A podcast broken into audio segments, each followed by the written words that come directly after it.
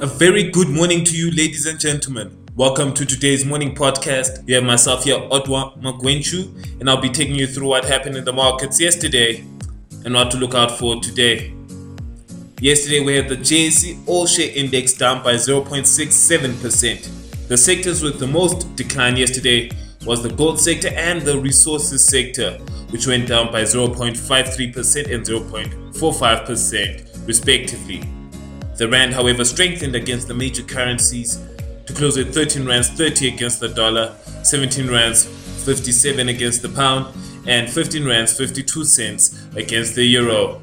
In terms of 12 month highs yesterday, we had Distell on the list, reaching another 12 month high. And on the opposite end, we had Supergroup, Blue Telecoms, Blackstar, Niveus, and AO Technologies on the 12 month low list.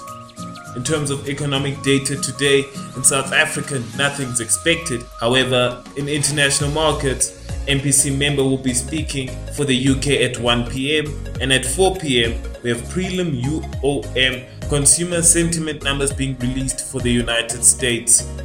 In terms of international markets, starting in America, we had a green day throughout with the Nasdaq taking the lead, up by 1.39%. European markets are also green from yesterday's trading session, with the CAC up by 0.97% and the DAX also up by 0.61%. The Nikkei and Hang are up at the moment, up by 1.33%, that's the Nikkei, and 0.54% the Hang Seng. Staying in international markets, China has refrained from detailing any retaliation plans at the moment against the United States tariff increase.